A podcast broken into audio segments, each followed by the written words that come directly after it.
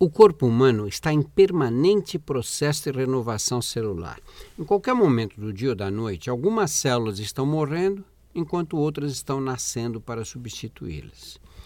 Desde sua primeira divisão, a célula ovo, que deu origem a cada um de nós, tratou de copiar os 30 mil pares de genes característicos da espécie humana para dividi-los em dois pacotes iguais, um para cada célula filha.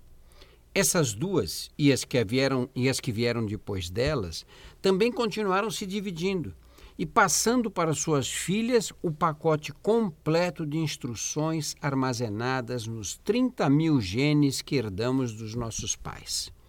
Numa orquestração impecável, cada uma das 70 bilhões de células que constituem o organismo adulto migra para um local determinado do embrião onde passará a exprimir exclusivamente os genes necessários para o exercício de sua futura função.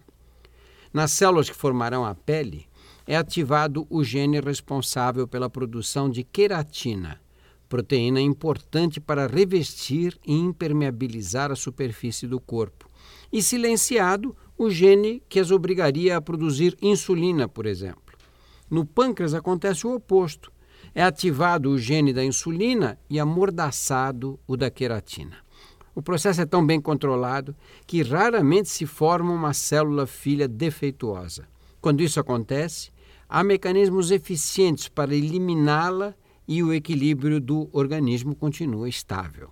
Se por alguma reação determinada célula escapa desse controle, adquire características que a tornam maligna e responsável pelo aparecimento de uma doença chamada câncer.